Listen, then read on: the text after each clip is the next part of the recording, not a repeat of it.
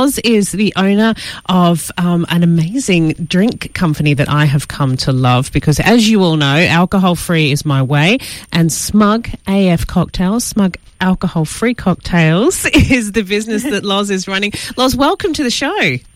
Hi, thanks for having me. No worries. Um, I wanted to chat to you about your drinks because I've been seeing you all over TikTok, all over Instagram, um, doing a fantastic job of getting out there and getting the message that your drinks are available out there. But tell me, how did this all start?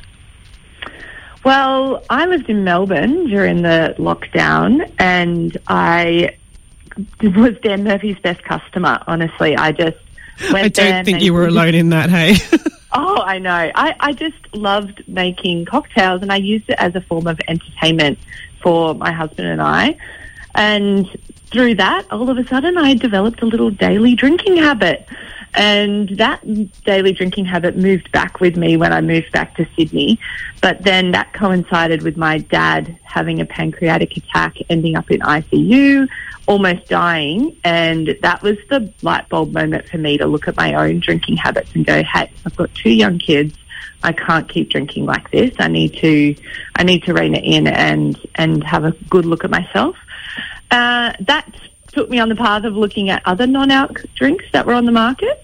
And to me, they were all watery, they were weak, and I wanted something that actually replicated alcohol. I still enjoyed those cocktails. I just didn't want all the negative side effects that were coming with alcohol. Absolutely. decided I'm so sorry mine. to hear about your dad. I, I hope he, he's doing okay now.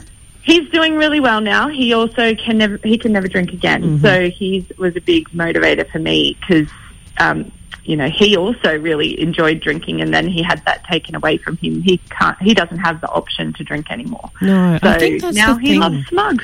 Of course he does. I'm sure he's absolutely thrilled that you've come up with something like this because that is one of the biggest problems I, I find when I talk to people about about giving up drinking. They say, but they like drinking. They actually enjoy the mm. taste. You know, they enjoy making a cocktail. That ritual of doing that. So, what were the first ones that you kind of made? What was your what was your go to, and what what did you try and replicate first? Well, I actually did a fair bit of market research because I knew that if I wanted to make it successful, it wasn't going to be just about what I wanted. It has to be about what everybody wanted. But luckily, they picked margarita, which is my personal favourite cocktail. So I started with the margarita and the mojito, and we released those first, and then expanded the range from there. But um, yeah, I've learned that you know uh, it is quite difficult to replicate alcohol. You know, without ethanol, the poison, it is quite challenging. But that's why you know it's taken a lot of reiterations to get to where we are now, and really happy with the product. Yeah, and that's the interesting part as well. The other thing I wanted to ask you about, which I know lots of people say, oh, I don't want to pay, you know, the same money as I do for a, a cocktail cocktail as I do for a mocktail. But it's more than just like a cordial. It's more than flavouring. Oh, There's a lot that goes into this that deserves the money, right? Yeah, absolutely. I think, and until I, I, I was a teacher before I started my own business, and I had no real understanding of what it takes to make a product, and now I do. I understand where all the cost comes in, but with non-alcs in particular, you know, we are in my product we use non-alcoholic spirits and flavors. So it is the alcohol process, and then having it to go through another process to have the alcohol removed from that spirit. So there's a lot of layers of complexity. And then you're trying to replicate the same mouthfeel, the same warming sensation. There's a lot of other things that need to go into it.